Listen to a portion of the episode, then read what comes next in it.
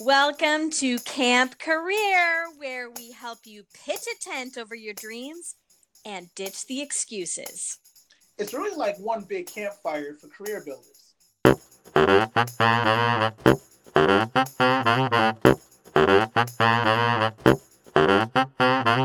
Welcome to Camp Career. This is episode count 'em one, two. Yes, that's right. It's our third episode, and I'm one of your co-counselors, Kendra Stanton Lee, writing coach, resume counselor, consular, and I'm joined by my co-counselor. I am Ife Alara. I am a talent strategist and I focus on inclusion and the perception of millennials in the workplace.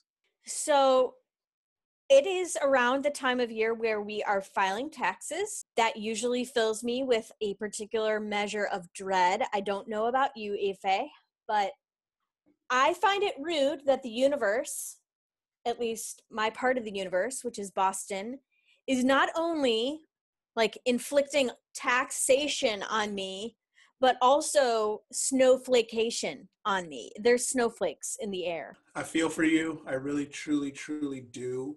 Um, while I want to empathize with you, I cannot because I cannot put myself in your situation.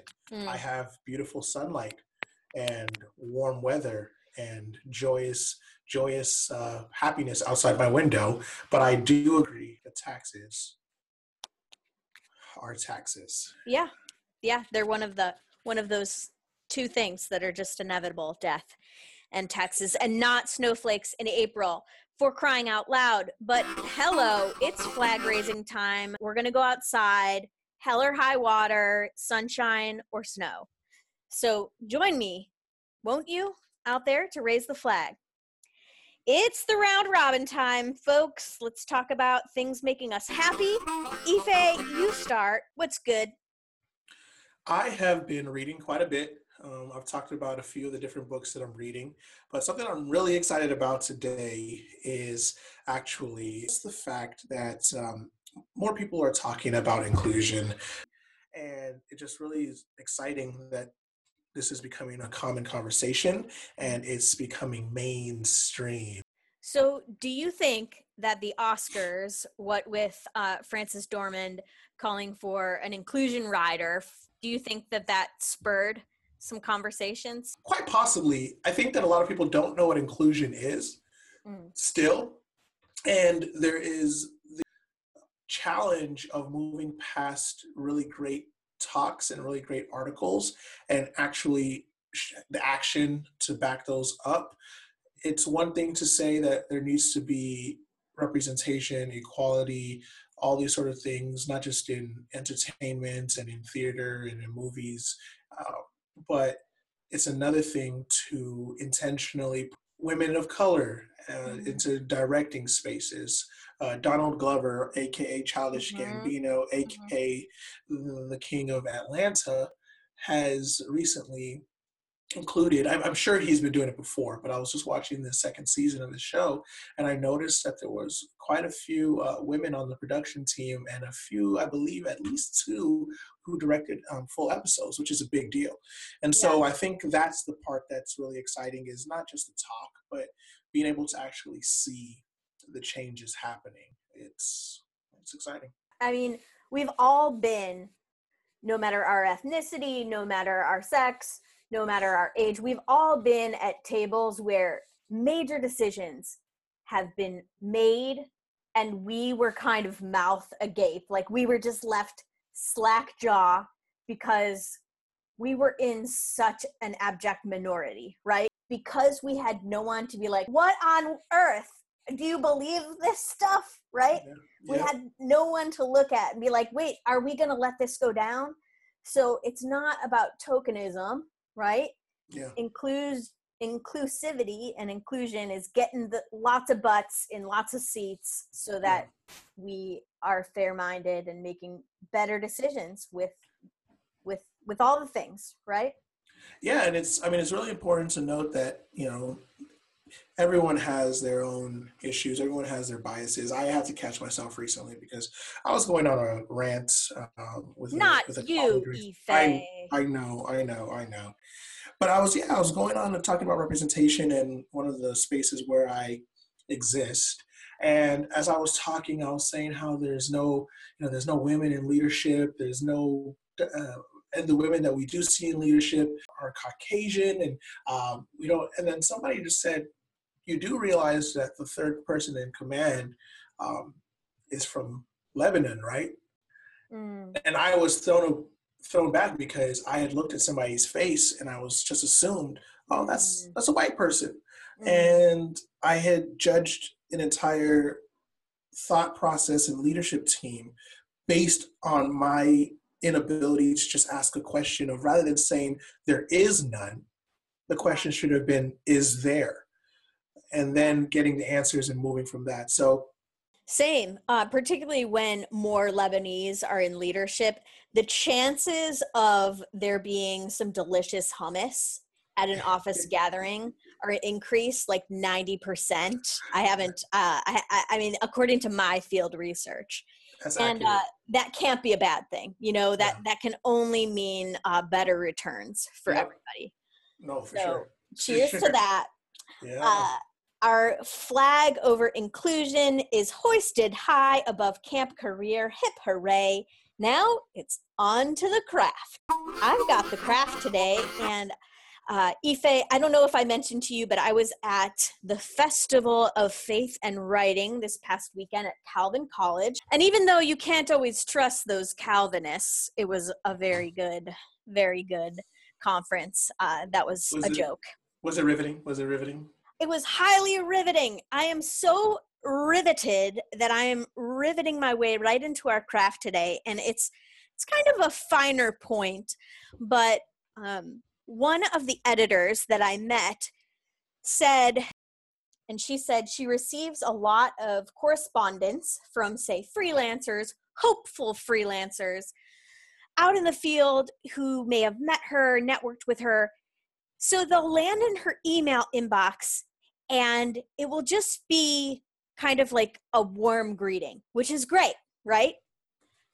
But it's kind of like, well, uh, as we said in the early 90s, warm it up, Chris. I'm about to. Warm it up, Chris, because that's what I was born to do, everyone. Born, uh, born to do. Born to do. That's the response that we were looking for there. Whoa. All right. Uh, Ife, who was two years old at the time, would not have known that lyric. Exactly. It's okay. Forgiven. Exactly. That's why that's why there's an inclusion rider for him, because he's millennial and Nigerian, and you can't beat that. The bottom line, here's the craft that that I want to refine here today is it's not enough if you warm up someone's inbox with your kind of your credentials and your dossier. It's much better if you hope something is going to come from that interaction. It is much better to suggest how you would like like the next steps to go even if it seems kind of like a bold move. But this editor said she receives a lot of email that's like hi it was great meeting you. Um and you know keep me in mind for something down the road.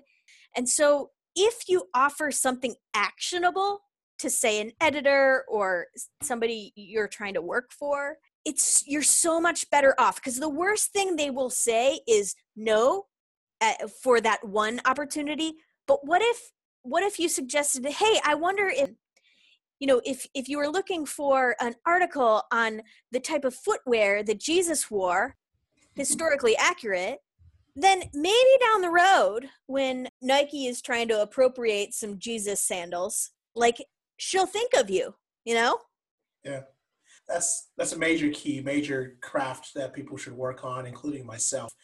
It's it translates also to the job search process because people everyone is busy. Let's just let's just throw that out there. Everyone is busy and when you don't specify what you're looking for, it makes my interaction with you a lot harder because I, I'm, I'm trying to guess. I'm trying to figure out what you're needing from. Um, some people may have heard of SMART goals, you know, specific, measurable, achievable, relevant, and time limited. I think that's a good, really good framework for those sort of uh, cold emails or not even cold emails, but follow up emails. Mm-hmm. Something that I've started to do is instead of just saying, hey, let's grab, grab coffee to someone that I really want to meet or, or add to my network, I, I've, I've learned to be very specific. Hey, you know, let's grab coffee or tea in the next three weeks. I would like to discuss X, Y, and B. And I'm hoping that we can use this time to do that. It gives them something to actually respond to. Yeah. And again, like you said, it makes it a lot easier for them to say no. But when you are giving someone the opportunity to say no to something, it's the same level of ease in which they can say yes, because it, it allows them to decide, you know, where their time is going to be spent, if it's a value add. Uh, somebody that I was listening to recently, I can't, I don't know if it was a podcast or just one of my mentors talking. He said he no longer takes uh, phone calls or, or, or scheduled meetings unless he knows what's on the agenda. Mm. He doesn't like mm. doesn't like being caught off guard. He doesn't. If somebody texts him and says, "Hey, hey, can we talk?" His response is about what because it allows him to prepare himself, and you don't enter any situation uh, unaware or underprepared. I like the fact that you're touching on respect because it's a two way street. And for most of us, I have to believe we learn it in second or third grade, or in, my case, a late bloomer, you know, fifth grade, when uh, Tony Lorenzo uh, passed me a note that said, Do you like me? And there was a box, yes or no. Now, it would have been creepy, of course, if it said, It's nice to see you over there, sharing the air molecules with me, right? How do I respond? Thank you you just it's just a head nod from across the room. Acknowledge. or in, or in our case, it's the read yeah. In this in this case, in our modern days, just the read receipt left on. I have, I have seen this thing that you have sent. Thank you, and shout out to uh, shout out to uh, LinkedIn for adding that to their messaging platform now. Oh. Where now you can see that the person has seen your message but hasn't responded in 16 months. And, just, you're just looking, you're just casually unrequesting the connection and re-requesting it again as right. if they're not ignoring it. But yeah. It's like LinkedIn doing some passive aggressive trolling of it's, our of our networking. But it's fantastic. You said it's Tony, Tony Delorant, whoever that was. He see he didn't he didn't have all the games. See, my in my day, what you did was you put yes, no, and then at the bottom you put maybe. Oh, leaving that door just a crack ajar. Listen, listen, I was all in for the maybe because what that meant is that there was work to be done, meaning I could send follow up. And because if they said maybe and I got it back, I was like, all right, cool. I could send another one saying, what would I need to do to change that maybe to a yes? Absolutely. Brilliant. Oh, my stars. All I can see right now through my uh, Skype portal is is your face with hope you know yes, in the in the obama-esque kind of that's what it is. hey um, yes we can and yes i did. Yeah. maybe maybe. Hey campers it's ife here. I'm so glad we're talking about the job search process. Does the prospect of applying and interviewing for a new job sound daunting? Are you worried that your resume needs a little oomph to stand out? Well let me help you. For the next one week, I will be offering 15 minute one on one resume review sessions to the next 15 people who subscribe and share this episode of Camp Career. Just hit the subscribe button and share. Make sure to post the hashtag Camp Career 15415. Again, subscribe, share, and post the hashtag Camp Career 15415. Let's jump back into the conversation craft, um, I think, in, leads right into kind of what we wanted to talk today about in terms of you know the job search process. Absolutely. Y'all come to the campfire now. We're going to talk yeah. about the search. Let's come on over. Come on. So I I was thinking about this recently, and um, I was wondering how I was going to expand on this this topic when I had a very interesting interaction with a candidate this last week. Mm. There was a job, I would say entry level job in my organization. Starts pay start pay starts around uh, 12.75 an hour, tops out about 23 an hour. It's um, you know very a lot of preferred rather than required in terms of the in terms of the qualifications. So, like I said, very entry level position, but it's a great entry point into the organization to grow. So I posted the position about a week and a half ago. Over the weekend, we got 85 applicants. Um, so 85 applicants for all intents and purposes who met all of the requirements.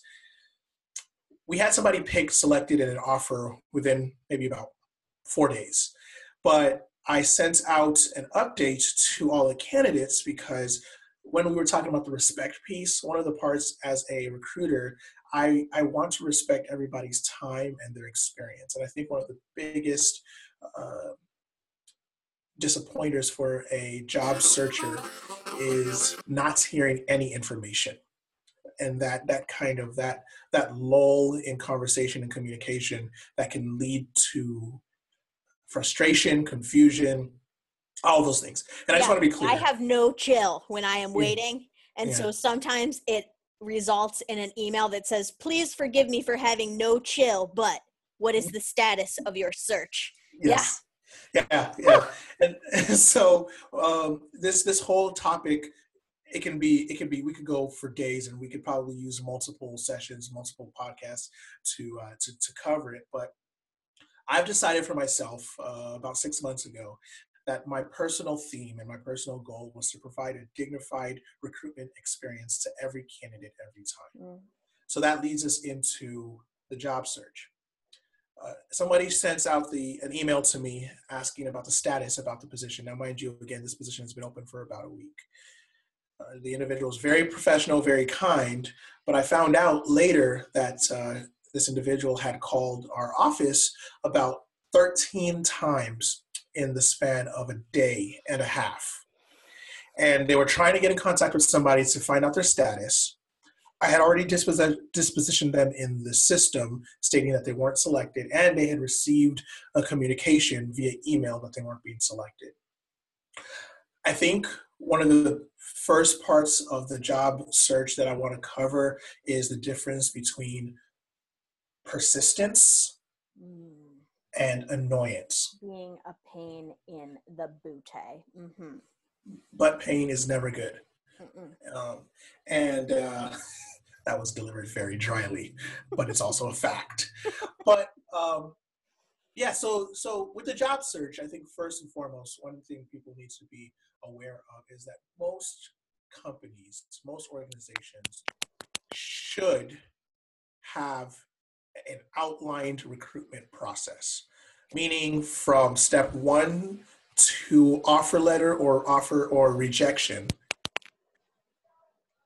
um, to rejection, there should be a, a clear outline of the timeline of events. Make sure that you're reviewing that. Make sure that you're looking at that before application because it's going to save you a lot of headache. So, for example, like, you know, we hope to place this person by June 1, that sort of thing. Okay. Correct, correct. Um, you'll find it more in European, European, uh, I said cultures, cities, businesses, where they'll actually have an application closing time, meaning on the posting it will say we're um, welcoming applications until April 21st, and that will kind of give a signal of when applications and resumes will be reviewed, and then you can expect a certain amount of time between when individuals are contacted for interview. But again, I think understanding the recruitment process for each organization and each job is going to save every and any job searcher a, a whole lot of heartache and a whole lot of frustration. That understanding will help set the tone for how you communicate with recruiters because it is important, and I encourage everyone to, if they can, identify the human being behind the posting that's what's going to set you apart. Again, I posted this position a week and a half ago, and within maybe three days, I had 85 qualified candidates. Mhm. So if there's 85 people, I can tell you for the most part that I'm not reviewing 85 applications. Right. I'm probably reviewing 20. Of those 20, I'm reaching out to 10, and of those 10, I'm inviting maybe three or four to actually interview Got it. The people that stand out are those that reach out to me, reach out to our team, are asking questions. Mhm. Um, and so I, I think without spending too much time on just one part of the recruitment process. What excites me is individuals who respect my time when they reach out to me and they say, Hey, I know you're probably looking at a lot of people. Here's why I think I'm a standout candidate. I would look forward to an opportunity to have a conversation. Here's how you can reach me. And that's it. It's good. That's and then and they, they just they just back away slowly. That is that those are the individuals who, though I may not offer them this particular job, I'm reaching out to them a second time or third time because they respected my process. They uh, were very clear about what they wanted. Again, that SMART goal plan that we talked about, mm-hmm. and you know they met the qualifications. That's the other thing. Yeah. If you don't meet the qualifications, the chances of you getting a call back are are, are slim to none but I'm rambling. I mean, I, am I'm, I'm rambling. I really. No, I think that's uh, within the vein of persistence when it's appropriate. It's you're showing your ardent interest, but you're not being a pain. And in many ways, it sounds like you want the person to behave as they probably will as your colleague. You know, if if my boss or my colleague is calling me 13 times, you know, you got to call 13 times yeah. for good luck. Uh, if they're if they're calling me nonstop for something that they could easily find in their portal or in an email, then that tells me, well, the interaction that's going to happen consistently if we are coworkers is probably not going to be positive. So in many ways it sounds like, you know, show your cards, show what kind of a person we're hoping to work with. Yeah. Yeah and I think I think the follow up. So so again, here's here's where I take ownership on behalf of all recruiters of the world. The recruiter or the recruitment team should set the expectations for follow up and follow through. Um, part of my process when I'm talking to a candidate that may be at the very early stages is I provide them with a timeline of when they should receive an update the timeline of when, if they have not heard from me, they should reach out to me, and the best method to reach out to me. Not everybody does that, and I apologize on behalf of the recruitment world, but I've heard that that's very helpful to job seekers because if I tell you that I'm going to be reaching back out to you in five business days, but that if I haven't reached out to you in five business days, then it's appropriate to contact me in seven business days. You're not worrying until day seven. Right. And again, by me giving you that permission and by you, me giving you that access, your communication with me is less pestery and more of, hey, following up on what you asked me to do, mm-hmm. meaning that I know how to follow directions, me being the candidate. But then it also puts responsibility on me as a recruiter to give or have or find good feedback, prompt information. Nobody should be sitting out there wondering a month and a half later and we have that we have scenarios of that of people who don't hear anything for two months and then they get a call if they want to interview for a position. That's frustration.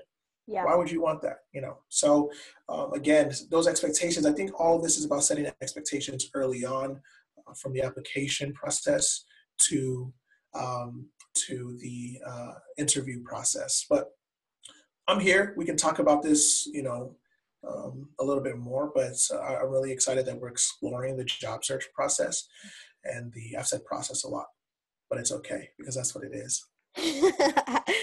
well, word to your recruiter. That was a good word, Ife. And um, I am hoping that our listeners will feel very open to reach out with their questions relative to what you just talked about, which I thought were great pointers. And then um, regarding the job search overall, uh, what to do, um, things that maybe they are trying hard to interpret, um, just when the process doesn't go your way, what you can do, that sort of thing. So um, we could talk about this all day, certainly, but the embers of our campfire are slowly fading, and it is time now to lower the flag.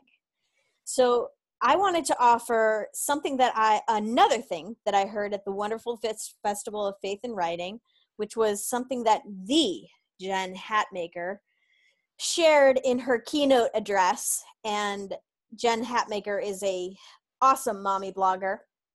And she stands up for a lot of marginalized folks. So she has my admiration. But she said when she gets criticism, she basically sifts it out into two buckets. So I just wanted to share this with our readers. I mean, I just wanted to share this with our listeners because I think that um, when you're going through a job search process or when you are in the thick, even if it's your dream career, you're gonna, people are gonna pour the haterade. Am I wrong? No, that's a fact.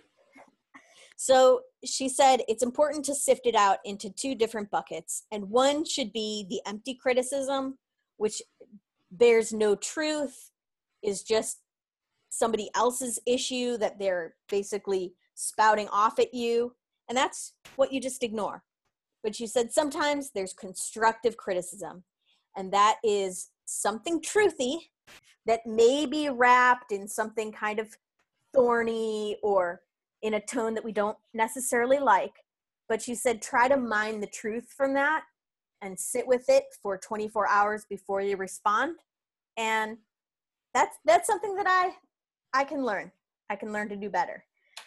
Um, and yeah, and I suppose that was that's just something that I'm kind of carrying away. That's that's my souvenir from from uh, the festival that I am going to then offer our listeners as a souvenir from Camp Career. That's a perfect wrap up, I think. Um, there's a little bit of truth in, and I think every interaction. I can't remember who said it best, uh, but uh, the variation of the quote is You're never as good as they say you are, you're never as bad as they say you are, you're somewhere in the middle, but always strive to make yourself better. So at the end of the day, I think, you know, as people are going on in this process, a rejection is not a confirmation of uh, who you are as a person, positive or negative. Um, it's just a particular situation that um, a result was needed or, or a response was needed. So a no is not a no in life. I don't know if that makes any sense. True that. Okay, just want to mention our email inbox is open, listeners. Hello at campcareer.com is waiting for your questions, your queries, your comments. Until next time, I'm your co counselor, Kendra. And I'm Ife. Have a great and successful and prosperous and rejection free week. Peace. Peace.